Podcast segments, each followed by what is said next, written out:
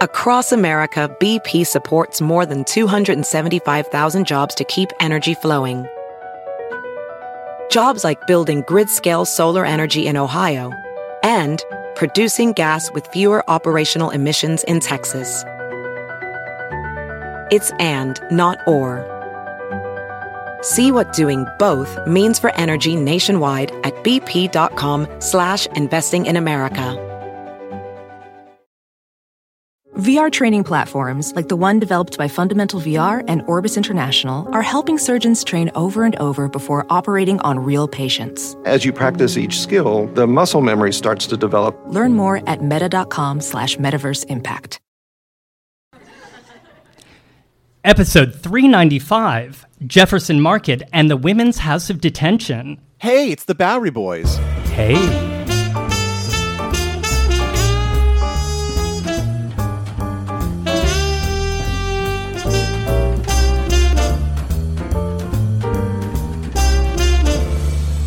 Hi there, and welcome to the Bowery Boys. This is Greg Young. And I'm Tom Myers. And today, well, Greg, we're not alone, are we? Oh no! As a matter of fact, uh, we're sitting on a stage in front of a lovely crowd of New York history lovers on the Lower East Side. Wow. Wow, that is not a sound effect, Greg. That's really happening. I did not hit a button. Yes, Wow. that's real. Hello, everybody. We are so happy to be recording today's show live at Caveat, the performance space on Clinton Street, back in our old stomping ground, the Lower East Side. And we're not alone behind the mics today because we will soon be joined by author and historian Hugh Ryan to discuss his latest book, The Women's House of Detention A Queer History of a Forgotten Prison.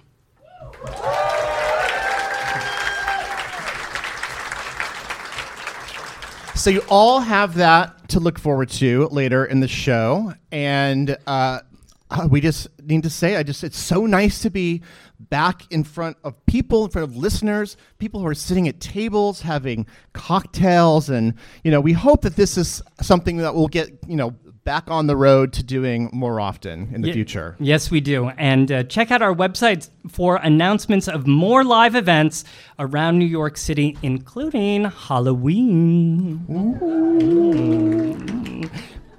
So today we're talking about a historic place in Greenwich Village, uh, Jefferson Market, and the many places which took the name Jefferson Market, and finally the Women's House of Detention, the notorious detention center which stood here for over 40 years. Now, when you say Jefferson Market, to most New Yorkers today, they usually don't think of a market or a prison at all. Most likely, if they know the name at all, um, it's because of the Jefferson Market Library, which is a branch of the New York Public Library that opened in 1967. And it is a beaut. Any Jefferson Market Library fans out there? Yes, yes, it is one of my favorite branch libraries in the city. And what makes it so lovely is the beautiful historic building that it occupies was constructed in the 1870s as the Jefferson Market Courthouse, and it remained in use as a courthouse until the 1940s. But as the name implies, there was once an actual market here as mm-hmm. well, and, and that's where our story begins. And that original Jefferson Market dates back to the 1830s. But Greenwich Village, of course, you know, where we're situating the story, is far older. So, Tom, can you situate the village a little bit just so we can get our bearings here? Yes, of course. During the Dutch and English periods, most of today's village had been farmland and, and fine estates. And that name Greenwich first popped up in city records in the 1710s. But throughout the 18th century, farms in the area would be developed into lovely country estates for wealthy families like the Warrens and the Lispenards and the Bayards. which are all familiar names if you're, I guess, a Bowery Boys listener. um, and of course, the city's biggest landlord of the day also had a little piece of the village, and that that was Trinity Church. Yes, they own land from Tribeca, uh, which is of course south of the village today, all the way up here, and they would develop that land in the late 1700s in, and early 1800s into streets named after their vestrymen, like Van Dam and Leroy and Charlton. And as you know, for those fine estates up here, those would start to get kind of whittled away into streets as well.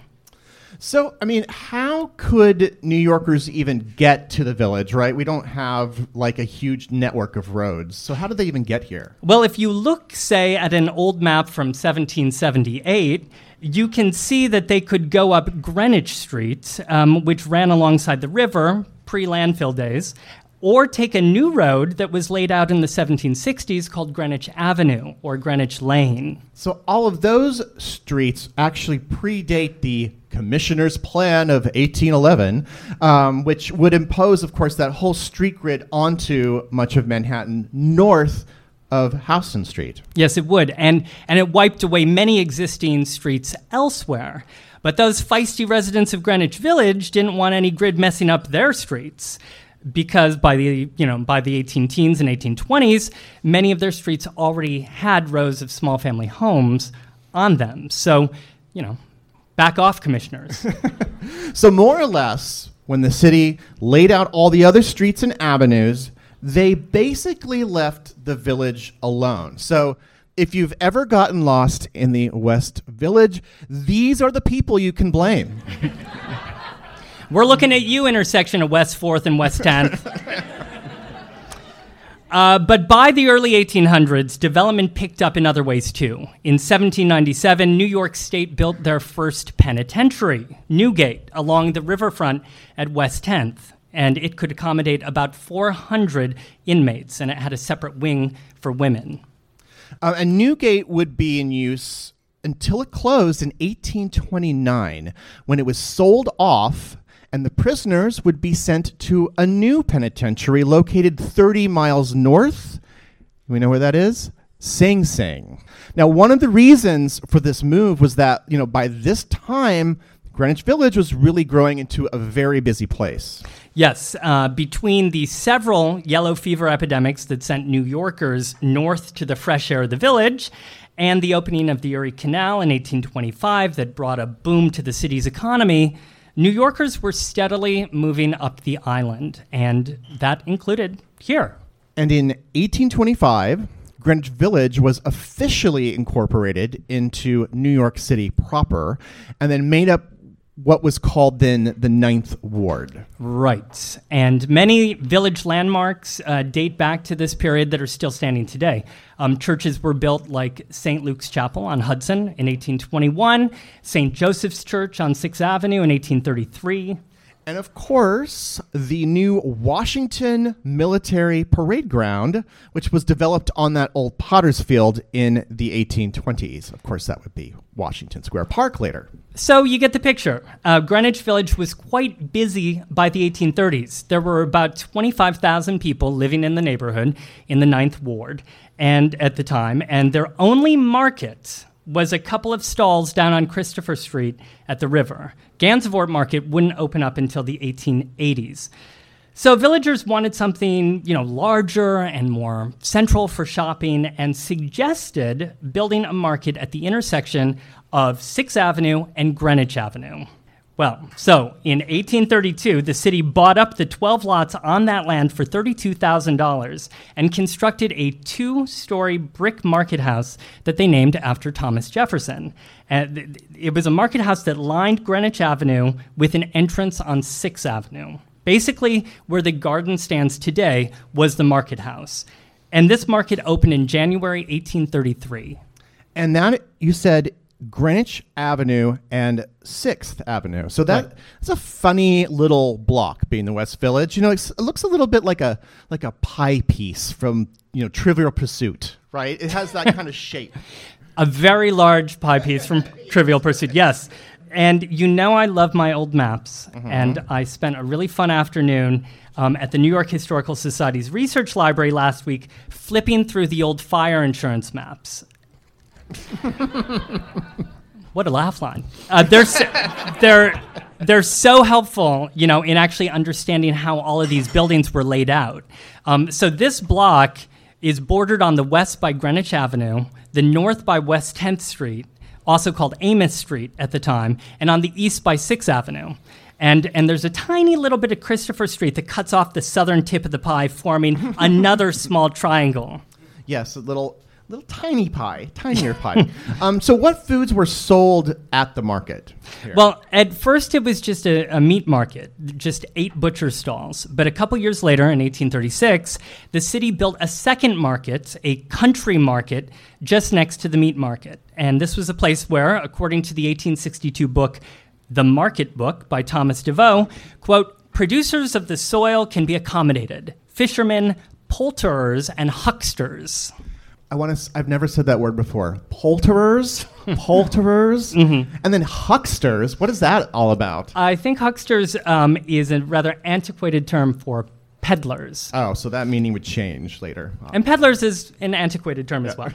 Um, yes. Uh, so by the mid 1830s, the block had two market halls called the Jefferson Market, but they only o- occupied about a third of that block. Right. Yeah. That same decade in 1838, the Jefferson Market Watch House, a nighttime police force, opened up just next to the market along Greenwich Avenue. And by the 1840s, this would become the headquarters of the city's second police district, which included a police station, courts, a holding pen for those awaiting trial, and a jail for convicts who were awaiting sentencing. And here, for several decades then, men and women were held in the same facility in conditions that became increasingly run down. You know, but when I look at photos of this original complex, and we'll publish some on the website, um, I think what obviously stands out here is there is this fire tower in the middle of the block, and it looks like a lighthouse. Yeah, it does. Um, it was a fire lookout tower. And from way up there, they could actually spot fires and ring out warnings to residents and, and you know, call out to firemen. The original tower, which was built of wood, um, housed a 9,000 pound fire bell, and it stood near West 10th and 6th Avenue. Uh, but it was destroyed by fire in the summer of 1851. I mean, you'd think that they were on the lookout for it, but They didn't get there in time. Yes. A second tower, however, was then built in the middle of the block, um, adjoining those markets, and, and also the, um, a building that housed two fire departments. So the firemen could then climb out of their window onto a ladder and go directly up and look to see what was on fire. Oh my gosh, so I mean that is a lot happening on this one little block here. Okay, um, but things at this market and this police complex would change, of course, over the decades. You know, none of these structures, like none of this, is there today. No. By the 1860s, um, all of these buildings were showing their age. And Thomas DeVoe, in the market book, wrote already in 1862 that the Jefferson Market was, quote, much out of repair and needed to be replaced immediately. And I assume the rest of it probably needed replaced too. The police station and the courts and the prison, and fire tower, obviously. Yeah, they were all falling apart. And this had been, you know, after much discussion by politicians um, and graft and corruption by the likes of Boss Tweed and his cronies, the whole complex was finally demolished in the early 1870s, and plans were drawn up for a new market and courthouse and prison complex on the same block. Now, this new market was on the same spot lining Greenwich, uh, with the, the seven story prison next to it on Greenwich, although the courthouse had moved to 6th Avenue and West 10th Street. The city hired then architects Frederick Clarke Withers and Calvert Vaux of Central Park fame to design a new courthouse and prison, which they did in a lovely red brick, red brick and limestone uh, Victorian Gothic style. The courthouse boasted, you know, several stained glass windows and dramatic archways and a prominent bell tower. And it would quickly be recognized for its beauty. In fact, a poll of architects in 1885 voted it, quote, one of the 10 most beautiful buildings in America. I mean, I didn't realize they had beauty pageants for buildings back in the day. The standards of beauty in this country really intimidating if you're just an average looking courthouse looking over there. What am I gonna do? Um, uh, well, anyway, was You done? this was this market Was it an improvement? Was all this an improvement? Uh, yeah, it was actually the two-story market hall um, w- that was designed by Douglas Smythe was finished in brick and limestone as well, with Gothic flair to kind of match the courthouse, with arched windows and doors and skylights stretched overhead. It was beautiful, and it would remain in use through the 1920s. All right, so you got this new courthouse designed by Calvert Vaux, the Calvert Vaux, um, and that building is still standing there today with this outstanding clock tower, opened in 1876. Well, let us place this in a little context as there just happened to be another construction project rising on 6th Avenue right out in front of it. The 6th Avenue Elevated Railroad, which opened just two years later in 1878. And that train would rattle through here all the way into the late 1930s, which is pretty important context here as we're talking about a courthouse. It wasn't exactly, you know, the most peaceful place to conduct legal proceedings. Yeah, needless to say, we had an extremely loud and busy plot of land here by the 1870s, the market, a courthouse, and a jail. But what was the new courthouse like in the late 19th century? Well, it was a very unconventional looking place for everyday legal operations, if you think about it. Um, when you walked in from the Sixth Avenue entrance, you turned left to go to a police court. Then to the right, and if you go to the library, you, you, you know this image. You go to the right, there's a circular staircase, almost medieval, um, which then led you up to a civil courtroom. And then, in addition, there were several offices of, uh, for judges and clerks, which could then be found on the second and third floors.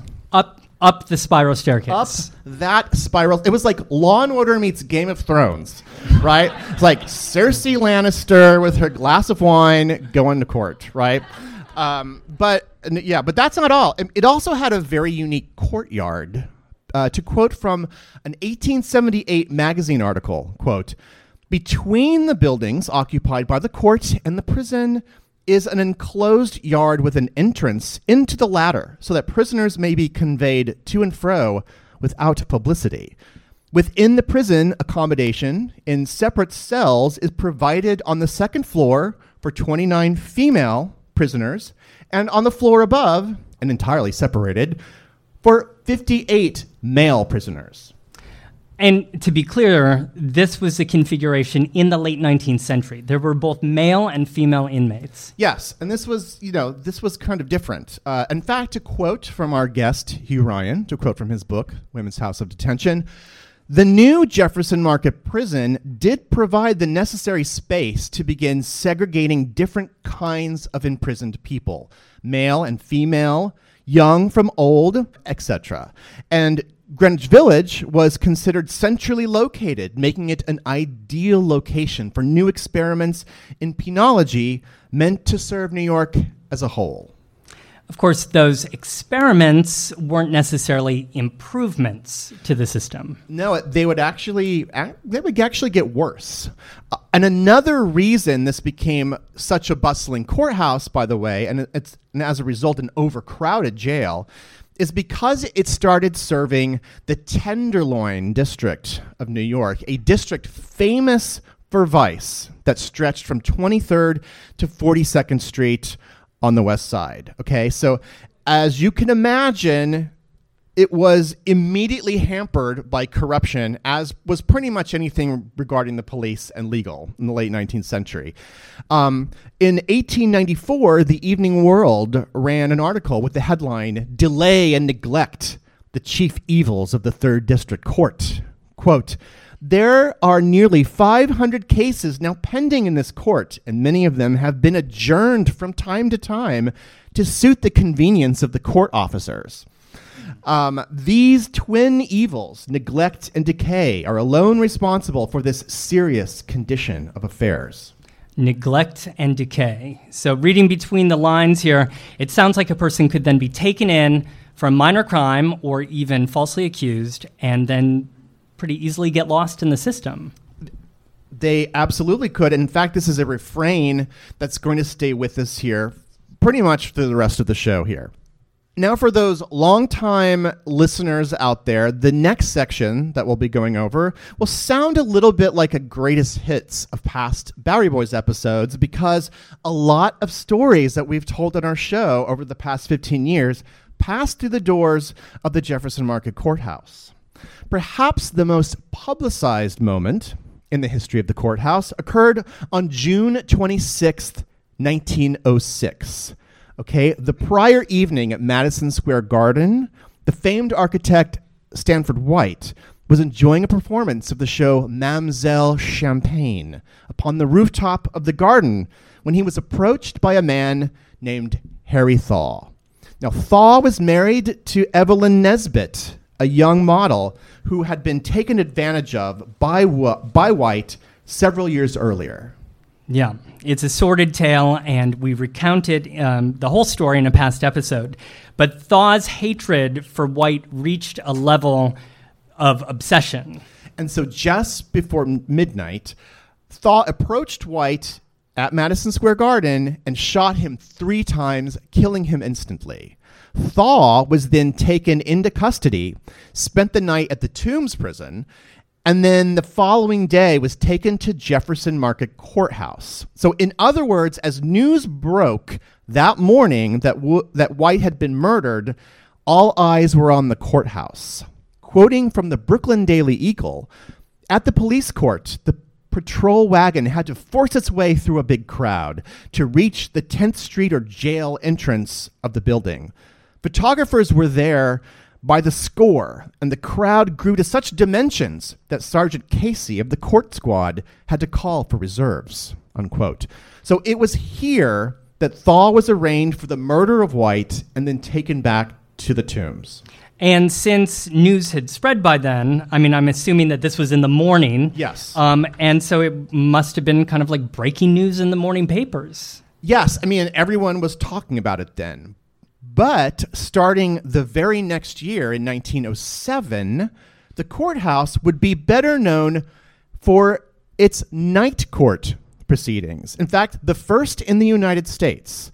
Uh, in fact, one for men, and then eventually in 1910, and more notably for the story that we're telling today, a specific court for women. And at the time, a majority of these women were being picked up on charges of prostitution. And had they all been arrested in the Tenderloin area? Uh, no, by this time, actually, the night court was, would serve most of Manhattan. So they were all taken here. Now, n- before this, normally a woman charged with the crime would have to spend a night in a precinct police cell if she couldn't immediately pay her bail, a system which horribly victimized disadvantaged women who had to rely on predatory bail bondsmen in order to go free. The new night court system brought accused women to the village where theoretically there was more room for holding. Okay, and did bringing them here actually improve the situation at all? No, no, it actually it actually makes it much worse because first of all, you know, it soon became overburdened with arrested individuals, and the jail was soon considered too small to handle the large number of people that were filtering through this court. But even worse, uh, the night court cases became a public spectacle. Okay, they were open to the public, meaning that women could be publicly humiliated and shamed. And then those exploitative bail bondsmen that they were trying to get away from, well, they simply crawled in to the public gallery now. So they didn't really make anything better. Well, and according to many historians, the public shaming was in fact intentional, right? They were they were trying to teach the public a lesson. So, I mean, this is bad news, you know, in absolute most cases. But on occasion, it could be used for good. Uh, for instance, do any of you remember uh, we did a show on the shirtwaist strike of 1909? Yes, the thousands of women and girls who walked off their job in the garment industry. Um, thousands of them went on strike and, and many were arrested. So I imagine then that some of them wound up here in the night court. Yeah, so strikers could be sent in on charges of vagrancy, disorderly conduct, and even assault. One December in 1909, however, the wealthy Alva Belmont aka the former Alva Vanderbilt, strolled into night, the Night Court gallery in her finest furs. Okay, she was actually supportive of the strikers. Um, she was involved at this point, and she peered at the proceedings through opera glasses. Then she proceeded to pay the bail for four women. To quote from the New York Times, Mrs. Belmont offered her house at 77 Madison Avenue as security, and the magistrate asked for the deed. Alva's mansion as collateral. It was a special night in the night court. Um, but seriously, isn't there something wrong about turning night court into this kind of public spectacle? Well, lest we wag our fingers today, I should let you know, and maybe some of you know, and maybe some of you work there, the night court at the Manhattan Criminal Court is actually still open to the public, um, which I've seen variously described as either New York's weirdest tourist attraction um, or unfortunate poverty tourism. Yeah, maybe TV's Night Court made it all seem too much fun. Yeah, you know? yes. Yeah, this is in reality this is not an '80s sitcom, right? Um, but anyway, if I had dated joke, dated joke, that'll be cut. but anyway, if I had to go back in time, there there is one moment at Jefferson Market Courthouse that I think I would have liked to have sat through. Just one, though. Do tell. Well, on February 9th, 1927, police raided the Broadway show called Sex, written and starring Ms. Mae West. the entire cast was arrested, and Mae West was sent to the Jefferson Market Night Court, where the magistrate set her bail at $1,000 or around $16,000 today, okay? But it was you know, late night, you know, it was after midnight, and there was no Venmo back then, and there weren't even any ATMs back then. so, you know, West couldn't, she couldn't obviously make her bail, so she ended up spending one night at the Jefferson Market jail. Later, after she was officially charged with obscenity, she would be later sentenced to a workhouse on Welfare Island for a week. But as a famous person, of course, um, she was an exception as somebody who, you know, did actually have easy access to lots of money uh, once the banks were open in the morning. Most people don't have that luxury. No, there, uh, you know, there was this really unfortunate pipeline of women arraigned at the courthouse, held in the jail, and then sent to the Welfare Island workhouse. Okay, and by the 1920s, there were even more women being brought into the courts on an ever escalating number of crimes. This was not a viable system.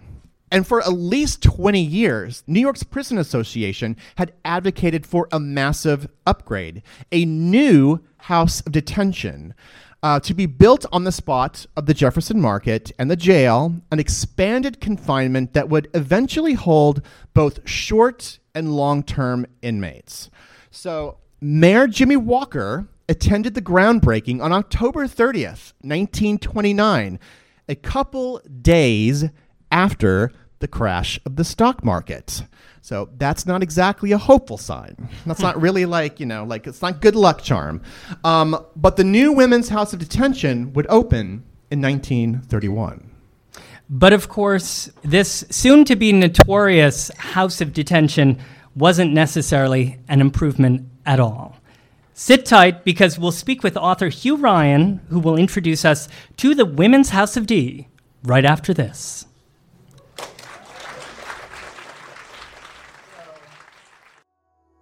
Today's show is brought to you by the podcast For the Ages. The New York Historical Society produces a must listen to podcast exploring the rich and complex history of the United States. Host David M. Rubenstein engages the nation's foremost historians and creative thinkers in conversations on a wide range of topics, including presidential biography, the nation's founding, and the people who have shaped the American story. Historian Ted Widmer will tell you about the two 13th Amendments, one for slavery and one against, that still exist. Did you know the Nazis copied the US in the 1930s because they thought we'd perfected the caste system? Isabel Wilkerson compares the US, India, and Germany and discusses all the missed opportunities due to the US dehumanization process of slavery over 246 years and 12 generations. Presidential historian Michael Beschloss examines declarations of war and why presidents turned to resolutions instead after 1942. Did you know that nine years of war in Vietnam was caused by a congressional resolution based on an incident that LBJ knew never happened? For the Ages, available on Apple and Spotify. Across America, BP supports more than 275,000 jobs to keep energy flowing. Jobs like updating turbines at one of our Indiana wind farms and producing more oil and gas with fewer operational emissions in the Gulf of Mexico. It's and, not or. See what doing both means for energy nationwide at bp.com slash investing in America. As a professional welder, Shayna Ford uses Forge FX to practice over and over, which helps her improve her skills. The more muscle memory that you have, the smoother your weld is. Learn more at meta.com slash metaverse impact. In the decades before the Civil War, slavery's grip on America tightened. But soon, a diverse group of abolitionists, both black and white, began to construct a clandestine path to freedom for the enslaved. Hosted by Lindsay Graham, Wondery's podcast, American History Tellers, takes you to the events, times, and people that shaped America and Americans, our values, our struggles, and our dreams. In the latest series, American History Tellers explores the Underground Railroad, a covert network of secret routes and safe houses operated by men and women committed to helping enslaved people escape bondage in the South.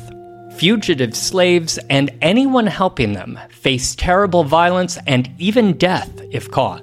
But for those brave enough to risk the journey, the Underground Railroad offered a path to the northern states and Canada, where their freedom was assured. Follow American History Tellers on the Wondery app or wherever you get your podcasts.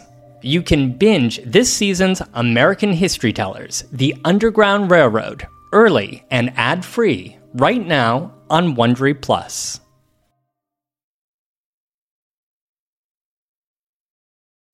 And we're back, live at Caveat on the Lower East Side.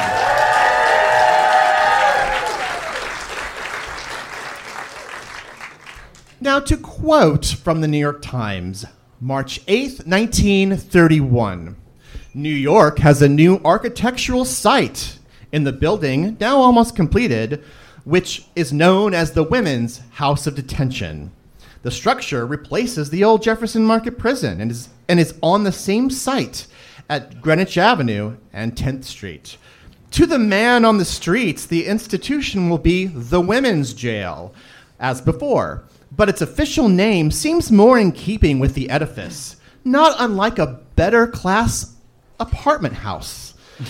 Taxpayers who feared that the new jail would have a depressing influence on land prices in the neighborhood welcomed it as an asset once it was built.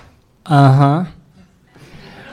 Well, it's at this point I think that we could all benefit by disengaging from the official reports of the House of Detention in the press and gain some real insights into how the place operated and reflected the history that would soon be happening in the streets around it. Hugh Ryan is a writer, historian, and curator with a focus on LGBTQ history. He was a guest on the Bowery Boys back in 2019 discussing his award winning book, When Brooklyn Was Queer. And he is back again tonight to chat about his latest book, The Women's House of Detention A Queer History of a Forgotten Prison. Welcome back to the show, Hugh. Thanks for having me back. um, so yes, thank you. We're just diving in here because uh, you know I actually would like it if you could just situate the women's house of detention officially. Okay, so what were the problems that this ho- new house of detention was intended to address? It's interesting. There were kind of two big problems that the city was trying to deal with, and they both relate, unfortunately, all the way back to the 1870s. As a historian, I am long winded and cannot answer anything without going 100 years backwards. But We have a hook, by the way, that we're going to like hear that if he gets you're going to need it. Okay. It was intended to do this, right? In the 1870s, after the Civil War, that moment when the courthouse is being built and everything, America had a real problem on its hand, and that was this. We had a prison system that was built to handle the violent acts of white men. That's really all it was meant for, was to punish robbery, murder, arson. But after the Civil War, we had these new emerging populations that were coming into the public sphere women of all races and black people of all genders. And we needed a system to control them, particularly women, because until that point, women were controlled by the family your birth family, the family that enslaved you, or the family that employed you. So those things that women did that would eventually become the crimes that filled the House of D were handled in the family. Part of the origin of our pro- crisis of uh, domestic violence that we still have with us today. Now, as women emerge into the public sphere after the Civil War, first time ever, 1870s, the census asks about women's employment because women are in the public sphere. So there's this big penal conference to ask what are prisons for? It's held in Ohio in the 1870s. And they hit on this idea that wi- women's prisons need to do something very different from men's prisons. Women's prisons are meant to teach women to be, and this is in the words of the first women's detention center in America wives, mothers, and the educators of children. Because that's all a woman could be. And to be those things, a woman needed to be properly feminine. So the role of a woman's prison, the role of women's detention, the role of the women's court, all of this was a forced feminization process to take women who were not considered properly feminine and make them feminine enough to be a good maid, a good wife, and a good mother. So that's this initial idea we get in the 1870s. We build all of these things called reformatories around the country. These are big campuses, usually in rural places, where people being arrested, women being arrested, could be sent to learn how to do these things properly. But there was a problem. These reformatories were really big, right? They mimicked families. They had women in their own cottages. They could learn these domestic chores. And that was really expensive. And it turns out America doesn't like spending a lot of money on incarcerated people. And that's true historically, too. So, by the time we're moving into the House of D, these reformatories have been around for like 30 years, and America is through with them. As you said, the Great Depression is coming. Nobody wants to spend money on incarcerated women anymore. And reformatories were largely seen as failures, right? They only took in a very few number of women, and those women who they did take in, well, yeah, might have made them more feminine, but didn't solve poverty, didn't solve racism, didn't actually fix the root causes that were getting them arrested, right? So these reformatories weren't working. We needed a bigger prison. We needed a prison that was located in the city so that the women didn't have to move as much, kind of like what you talked about with Welfare Island. So the idea was a house of detention in the city that would handle this population and would be cheaper. They were kind of still trying to straddle this line of it's a reformatory, we're going to help them, but really we're just going to put a lot of them in there, right? That's the idea the city has in 1929 when they start building the Women's House of Detention. Wow. There's a lot in there I want to talk about.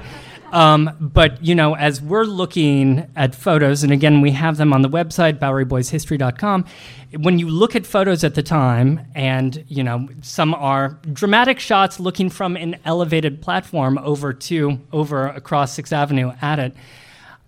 What are we looking at? Can you describe, like, just the characteristics of this building and the, the features of this building? Sure. It's an Art Deco building. It's often said to be the only Art Deco building uh, prison in the world. It's built by Sloan Robertson, who built the Chanin up in Midtown. Uh, it's a beautiful building, a truly beautiful building. The joke in the village was that while it was being built, all these women would come in and say, "How do I get an apartment here?" And the guards would always give them the same answer: "Shoot your husband." It was 11 stories, sometimes referred to as 12 stories because that top part up there was an outdoor uh, entertainment, um, physical education sort of space that had a cage built on top of it. So sometimes that's referred to as the 12th floor. The first three floors were staff offices, receiving areas, library, church, all those kind of public parts of the building. Uh, floors four through 10 were actually where the incarcerated women were held. These floors were H shaped, so the idea was that each leg of the H was its own corridor, so you could put, say, women with syphilis in one corridor, because that's one of the crimes that would get you into the house of detention having syphilis. Uh, so you could put women with syphilis in one corridor, and you could put underage girls in another corridor, and there'd be one guard sitting at the sort of middle of the H who could watch everything. So again, cheap, right? That's the idea behind this. It's going to save a lot of money. The 10th, the 11th floor was the hospital. In the original plans, there was actually supposed to be four stories worth of hospital, right? Because it was going to be this rehabilitation place. And they understood that if they were arresting people for having syphilis and gonorrhea, they needed to be treating people for having syphilis and gonorrhea.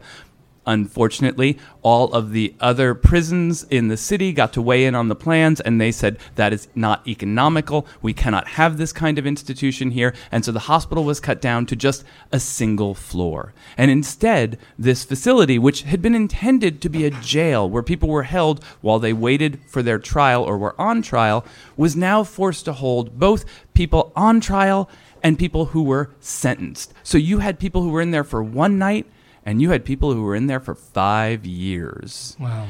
Very different needs in one building. And in terms of the, the cells themselves, were, was it one person per per space, or were they doubling up? Oh. The idea was one person per cell, sure, because And as I they have said, read your book. It's just I'm pretending like I don't know. We're going along with it. You're feeding me good lines. Thank you.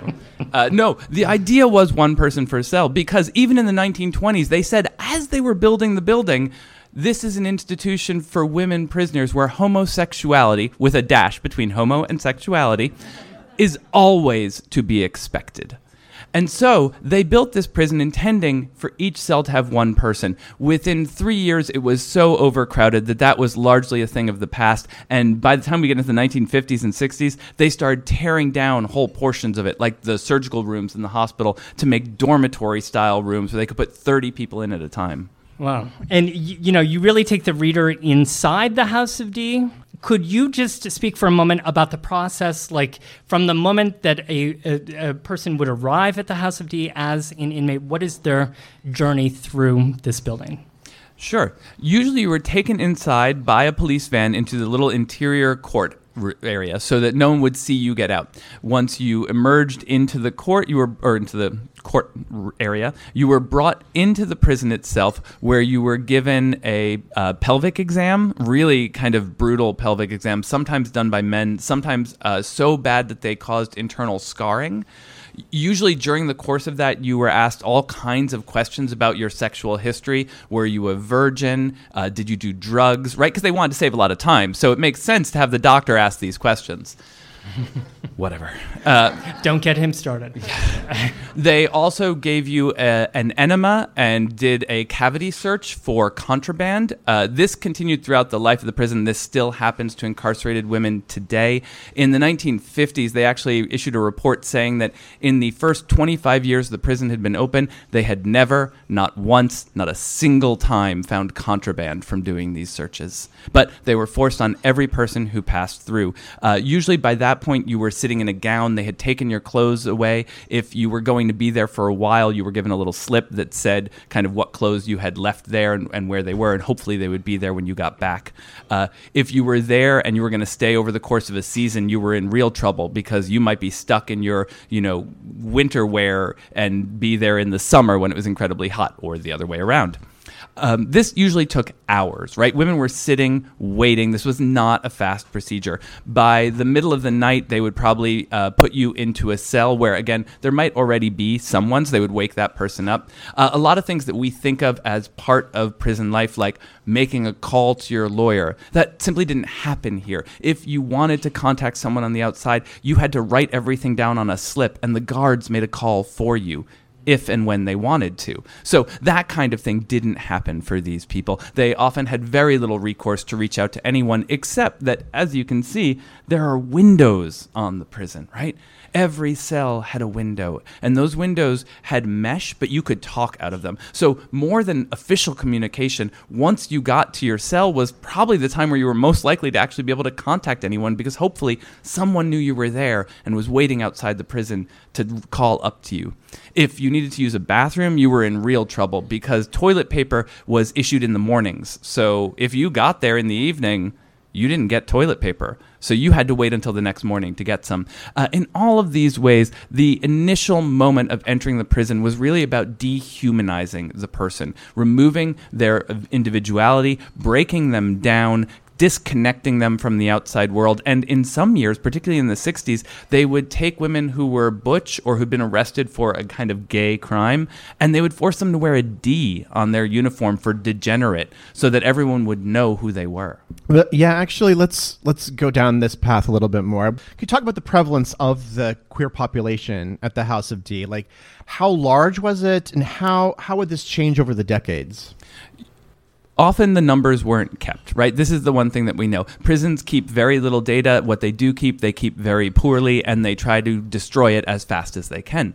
But we have a system that was set up to incarcerate improperly feminine women, right? This was a system that was intended to focus on queer women, trans people, non binary folks, and other women who were not feminine enough. So from the moment the prison opens, everyone says, there are vast numbers of queer people in that prison. The first estimates don't really get made until the 50s and 60s, at which point we start to hear something like maybe 75% of the people incarcerated in the House of D were queer, which sounds insane, right? But today, right now, in America, 40% of people in women's prisons identify as LGBTQ. And that's identify in an interview in prison in person, right? So imagine the people who can't talk about their own sexual orientation or who don't know because they haven't been through an experience like prison exactly how they're going to respond to it. And that number, that 40% number, that crisis of incarceration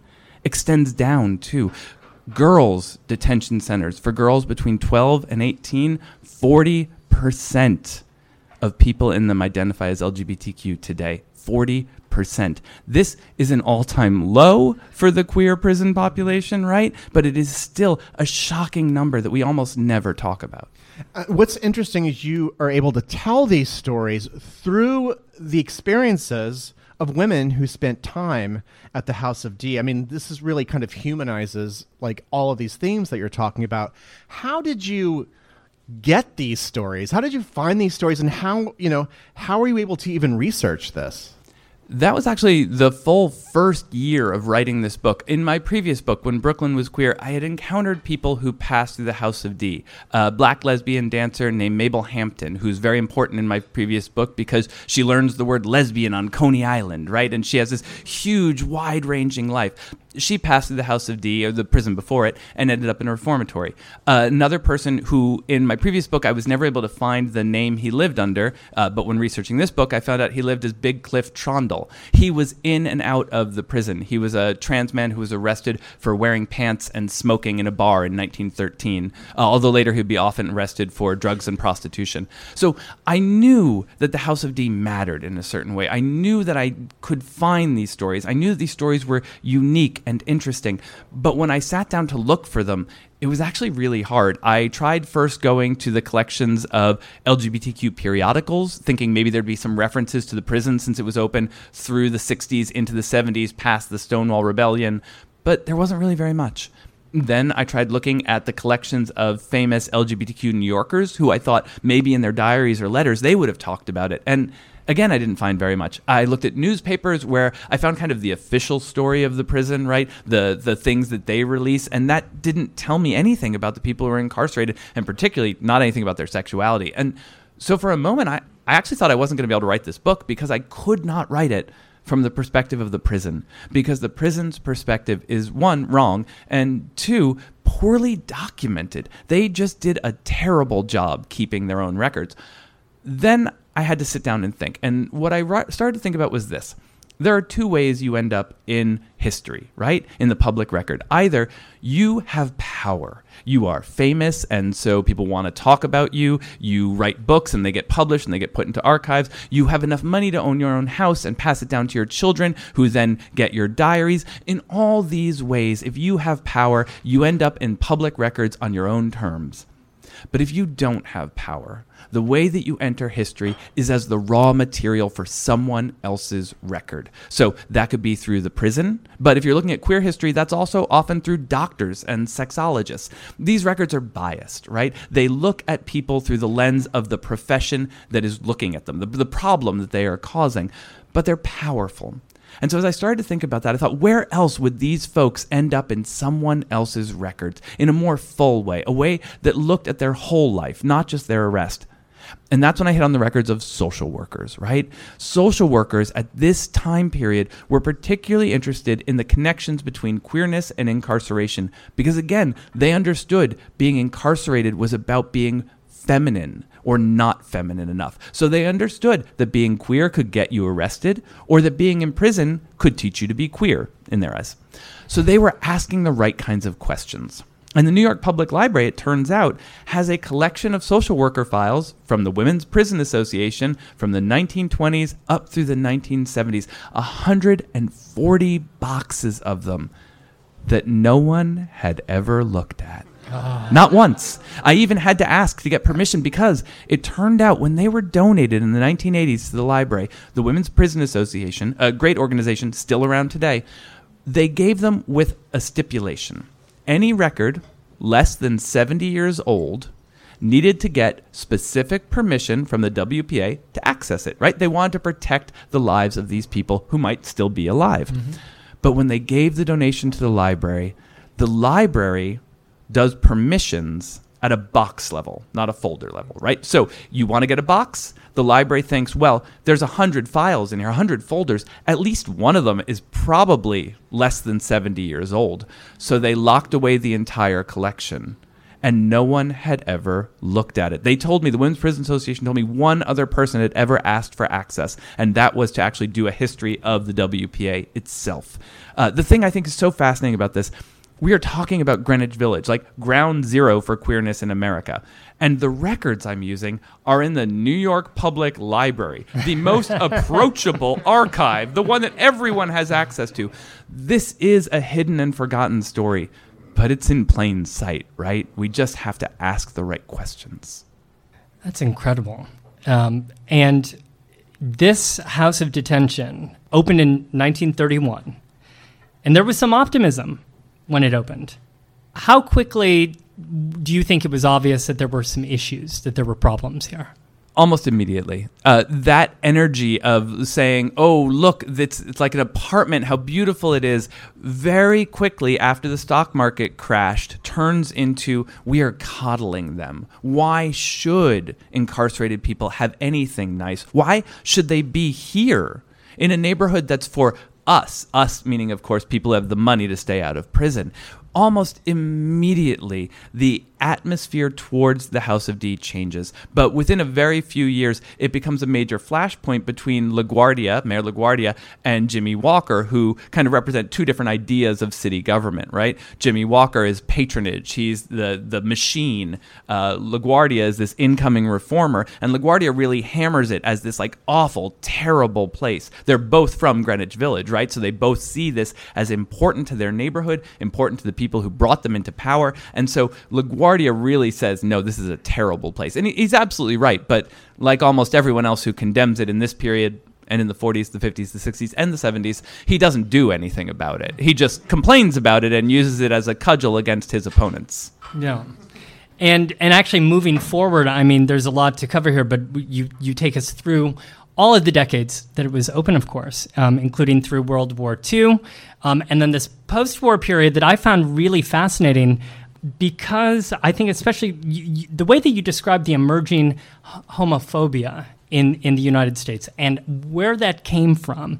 I mean, I was very surprised to read that in many ways, yeah, the 1950s, after, after World War II, America was more homophobic than before. The, the 50s and 60s were more homophobic than the 30s.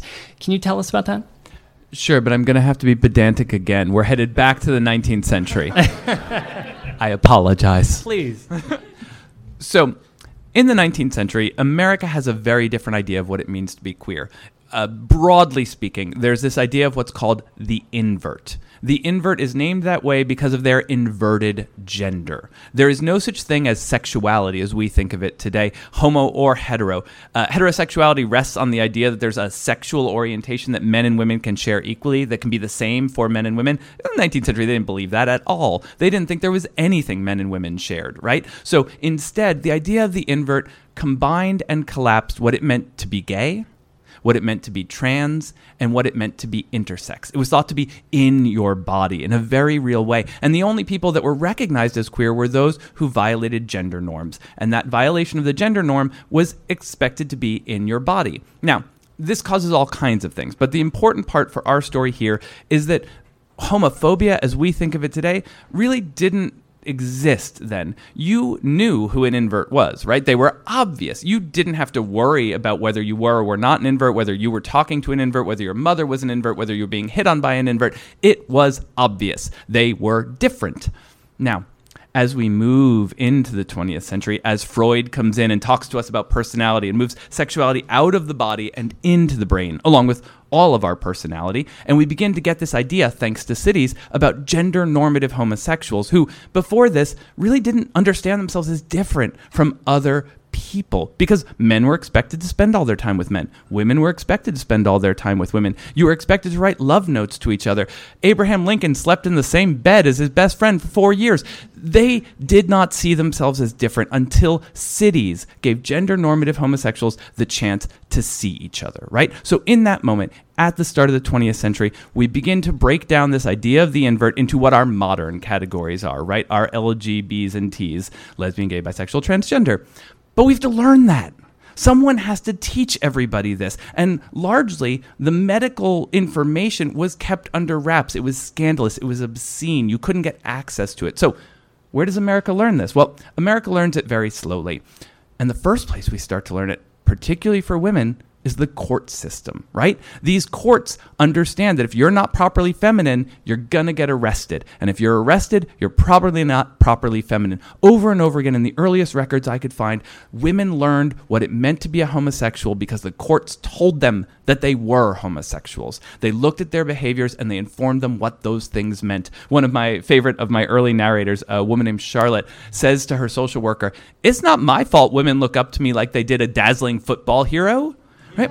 She understands what's going on, but she doesn't see herself as different. And she doesn't understand what sexuality is or lesbianism. They have to teach her that. So this happens for women in the 30s. And then World War II supercharges this, right? Uh, Allan Bérubé's Coming Out Under Fire is kind of the Ur text about this. World War II is the moment where most of America learns what it means to be gay because everyone brought into military service is warned about it in their induction letters. They are tested for it when they are coming into the Army or the Navy. Anyone who's working on the civilian side is also warned about it. We have all of this kind of gender change that's happening as more women are in the workforce in certain ways. There's a lot of anxiety around gender. All of this is used as a moment to teach America what it means to be gay. But that teaching is done through the eyes of the court and the eyes of the military, who see gayness as inherently problematic, as bad, as stunted, as potentially a reason for being treasonous. So, as America is being taught what gay is, we're also being taught that it's awful. And we're also being taught, and this is critical, that it's invisible. It's not like being an invert. An invert is obvious. But if you know a homosexual, well, then you know they're just like you, right? You could be a homosexual. How do you prove you're not a homosexual? Right? How? How? I, I don't try, but yeah. the answer for most of America is what we call homophobia. It's a performative display of heterosexuality meant to say, I am not that thing. But first, you have to know that thing exists. So, the reason the 1950s, getting back finally to your question, the reason the 1950s are such a nadir for queer rights in America is that America has now been taught what it means to be gay. That being gay is invisible, so anyone could be gay, and that being gay is directly connected to all kinds of bad things, like being mentally unstable and being a war traitor or being arrested. And so, in this decade that is all about leaving behind the horrors of war, women returning to the kitchen, the suburbs, conformity, in that moment, America has been taught to hate gay people. And as the Red Scare comes in, the Lavender Scare comes with it. So as we freak out about invisible communists who are also evil in all the same ways homosexuals are, we also freak out about gays being evil. That is why the 1950s are remembered as the most homophobic decade in American history. Let's stick a little with this theme because there is an interesting relationship, you know, back here at the House of D in the village, this interesting relationship between the social activities of the village and then these mounting pressures inside the house of detention. You know, it's like there's a groundswell of political unrest that eventually reaches inside the prison itself, right? And you even write about the role that it plays in the Stonewall Uprising of 1969, a story that I mean, I don't think people know this little kernel of the of the Stonewall story, the House of D aspect. Uh, I mean, I certainly didn't know it either. The fascinating thing, if you happened to recently look at a map from the 1800s, I don't know, just if you had, you might have noticed that Christopher Street dead ends into where the prison was. The distance between the Stonewall Inn and the Women's House of Detention, about 500 feet they could see, hear, and smell everything that was happening on the ground. In fact, uh, one of the women that I, I interviewed and I, I, talked about a lot in the book is uh, named Arcus Flynn.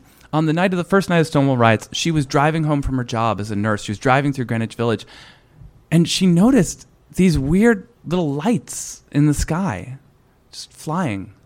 And she pulled over her car because she didn't understand what was happening. And she got out and she heard yelling, screaming. So she wandered her way towards the House of D, towards the Stonewall Inn. And she realized what she heard were the women in the prison chanting, gay rights, gay rights, gay rights. And the fires that she saw were them setting fire to their belongings and throwing them out the windows to support the rioters below because they understood what was happening. And the same queer people who were on the streets, the homeless queer kids who were so much of the oh, Stonewall uprising, they were the same people that were in the prison. It was one connected struggle, right?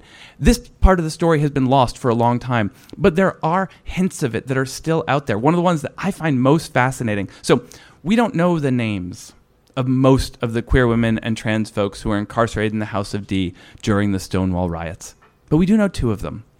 And those two women were leaders in the Black Panther Party named Afeni Shakur and Joan Bird. They had both been arrested in April of that year as part of this massive attempt to destroy the Black Panther Party in New York City. It was called the Panther 21. Leaders of the party all arrested on the same night. Afeni Shakur talks about after she gets out of jail how being in the prison and seeing gay people protesting outside made her think about the connections between gay liberation and black liberation. And when she gets out of the prison, she actually spends the next few years connecting the two. She brings all of these gay liberation front leaders to a meeting with Huey P. Newton at Jane Fonda's apartment to talk about the future of the movement as one thing. She goes to all of these meetings, these gay men's workshops, to talk to them about liberation and how these things are connected. When the Black Panthers hold their constitutional convention in D.C., she helps them formulate their demands for the new constitution. But what she doesn't mention is that while she was also in the women's house of detention, she met her girlfriend, Carol, Carol Crooks, who I actually got to interview several times before she passed, unfortunately, during the COVID pandemic. She said to me, Afeni, was like a light. Everyone responded to her. She was so wonderful, so sweet, so smart, so beautiful, so strong. There was almost no chance for them to talk in the prison, but she did manage to give her her mother's phone number and the names of a couple of bars she hung out at. And when they got out, they found each other. And Afeni pushed her to get involved with gay liberation. Afeni put Crook's name down on the birth certificate for her son, Lesane Parish Crooks, who you might know as Tupac Shakur his birth name was for his lesbian mother, right? We forget all of this story, but it's all still out there. And Joan Bird and Afeni Shakur tried as hard as they could to connect these two movements in the immediate aftermath of Stonewall because they saw that they were connected. And that connection went both ways the folks who were on the ground at Stonewall that night Martha Shelley, Jim Fouratt, these young leaders in the aftermath of the riots, older leaders, the homophile movement, tried to call together a community meeting to say, what should we do with this energy? Where should we focus it? And these younger folks said, We want to protest the prison. We want to protest the Women's House of Detention in support of the Black Panthers. And the older folks said, Absolutely not. We are not doing that. They had been working on a plan which had had some success with the mayor to get the cops to stop harassing gay bars. Uh, one of the reasons Stonewall Inn was raided, which I rarely gets talked about, is that it was actually a police officer who was trying to crack down on the mob. He refused to take their payments to not raid the gay bars, right? That's the context. So these older homophiles thought we cannot piss off the cops by supporting the Black Panthers. So the younger folks immediately stormed out of the meeting and announced that they were forming a new organization which they called the Gay Liberation Front, one of the biggest and most important organizations in queer thought in the 1960s and 70s, came directly out of a desire to support queer Black Panthers in the Women's House of Detention. Their first protest, you'll hear all the time that it was in the uh, protest of the Village Voice in September. It wasn't. Within a week of being formed, they were back at the House of D protesting, and they were back there again in Thanksgiving. They were part of a week long encampment of 24 7 protests between Christmas and New Year's Eve. They were back there for International Women's Day. They were there over and over and over again, along with the Black Panthers, the Young Lords, the Youth Against War and Fascism, the Radical Lesbians, the Red Stockings. The Women's House of Detention was a center for all of these liberation movements because they understood they were all oppressed by the same system. And that moment of Stonewall is the root of so much more than we remember it as today. And I often think, why is it that we only get that other half of the story, right? For me, I think there is a direct connection between modern queer politics and the politics of abolition that has been systematically cut mm-hmm. away from our history because it is too frightening, because it is too scary to those in power. But there is so much more to the story of Stonewall than the thin sliver we have received.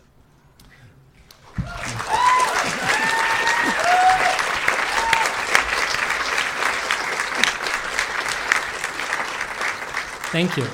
And now, ladies and gentlemen, I would like to bring together the two parts of our story. For I would like to remind you that the building that we are referring to today, the House of Detention, throughout its entire existence, was sitting next to that beautiful, ornate Jefferson Market Courthouse building the one with the clock tower, with the night court, and with Alva Belmont and Mae West and all of that. Okay, so next door to each other, right? Um, and for a time, they of course they they had a mutual relationship, but in 1945, court was permanently adjourned at the courthouse, and the building became home to various agencies, including the police academy. Then, by 1959, the courthouse was completely abandoned and slated for demolition. And so then the courthouse just sat empty through the 1960s, through everything that Hugh just magnificently explained for us. It was empty?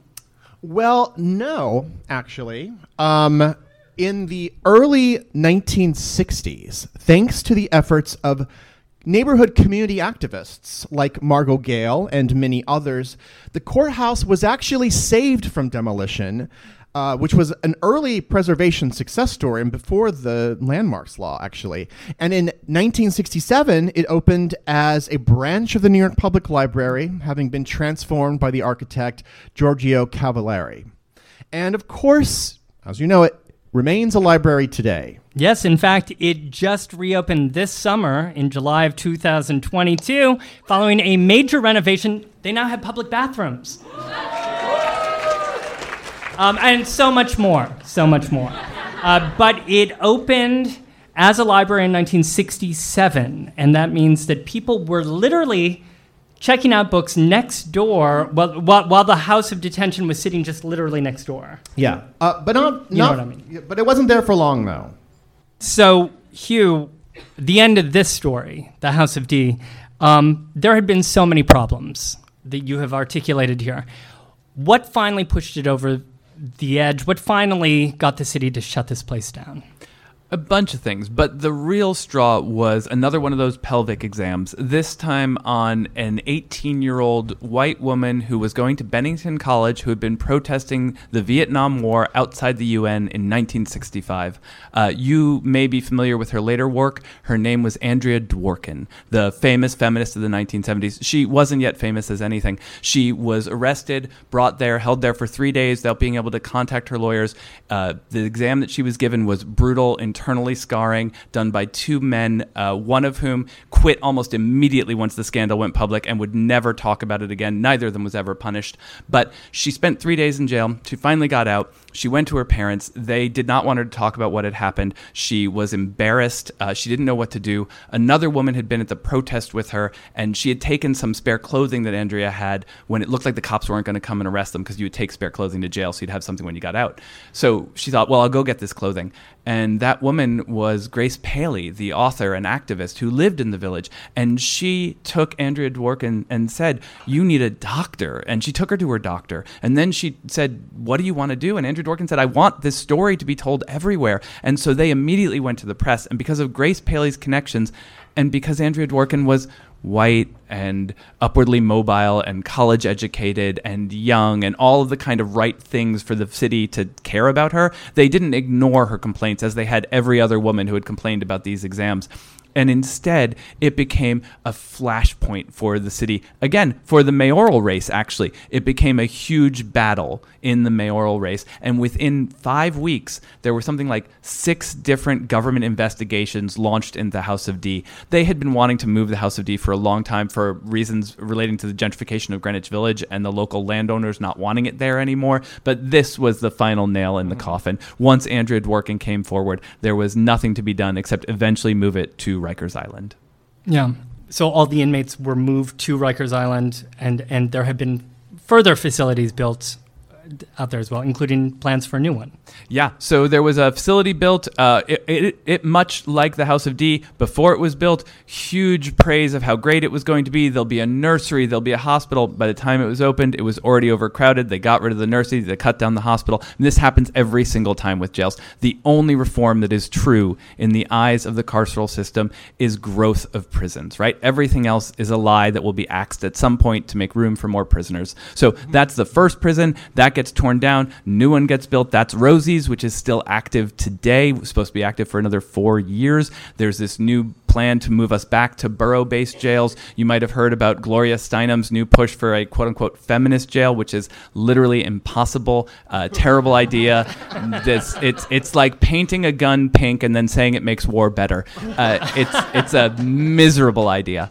But these institutions are still with us and they are still overcrowded. They are still using solitary confinement, which is often thought of as a form of torture around the world. They are still doing these kind of pelvic exams and pap smears, contraband exams forced feminization, the enemas, nothing, nothing has changed. So, ending on an optimistic note.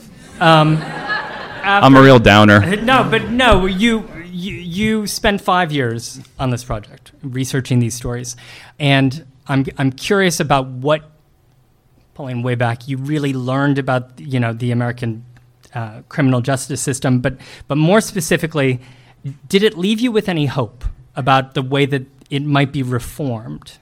Yes, I think that reform is not a terrible idea, right? But reform is a step towards something, and you need to have a goal. And right now, the system that we have cannot be compatible with justice. It isn't about justice. We have a system that is built as a catch all, a, a drain, a safety valve for every broken system in America, from our welfare system to our housing system to our mental health care system to our drug addiction treatment programs.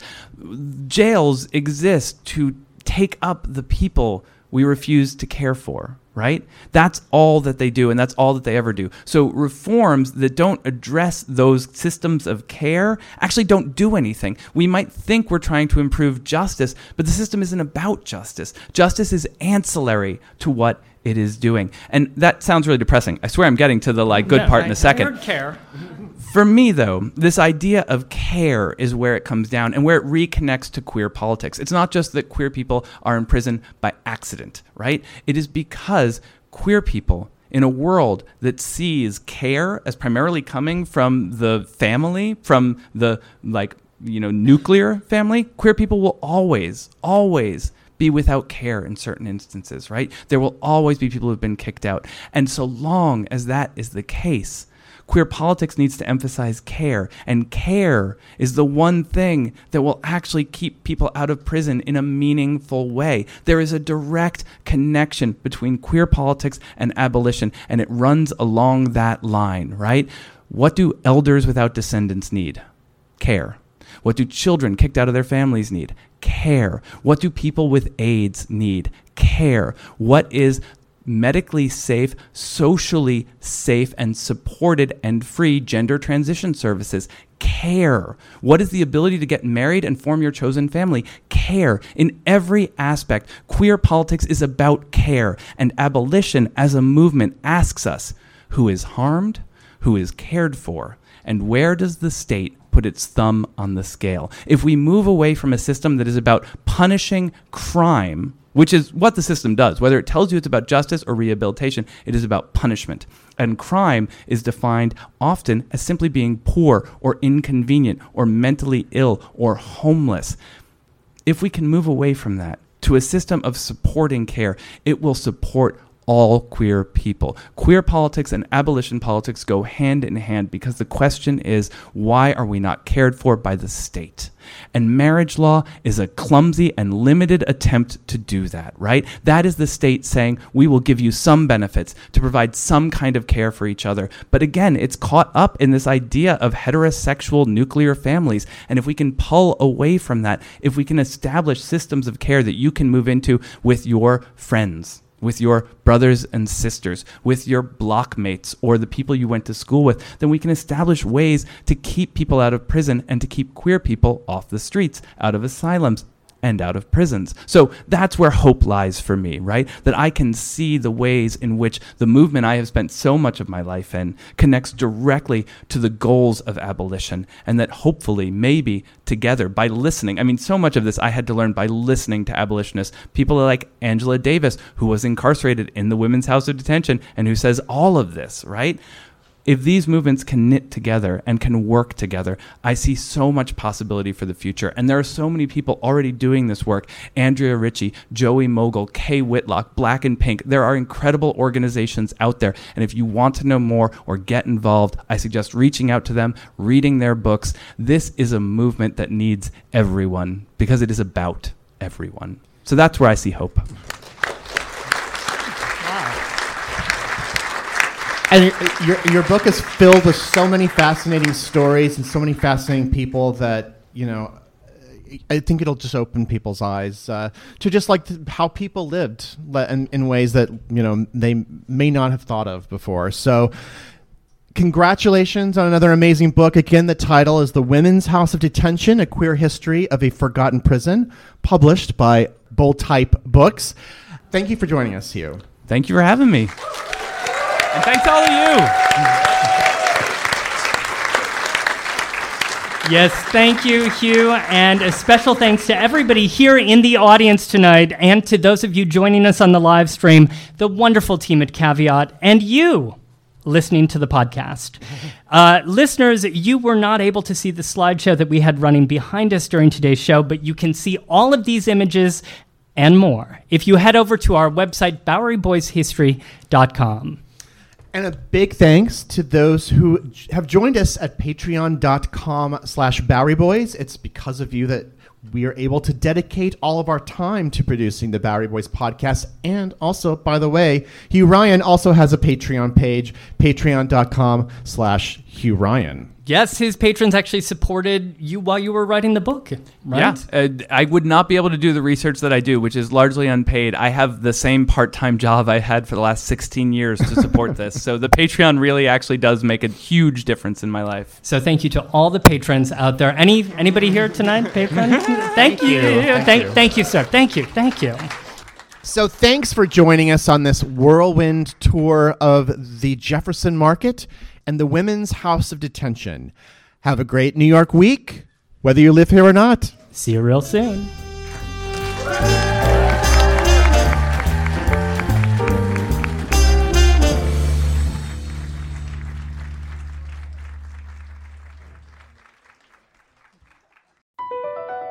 BP added more than $70 billion to the U.S. economy in 2022 by making investments from coast to coast.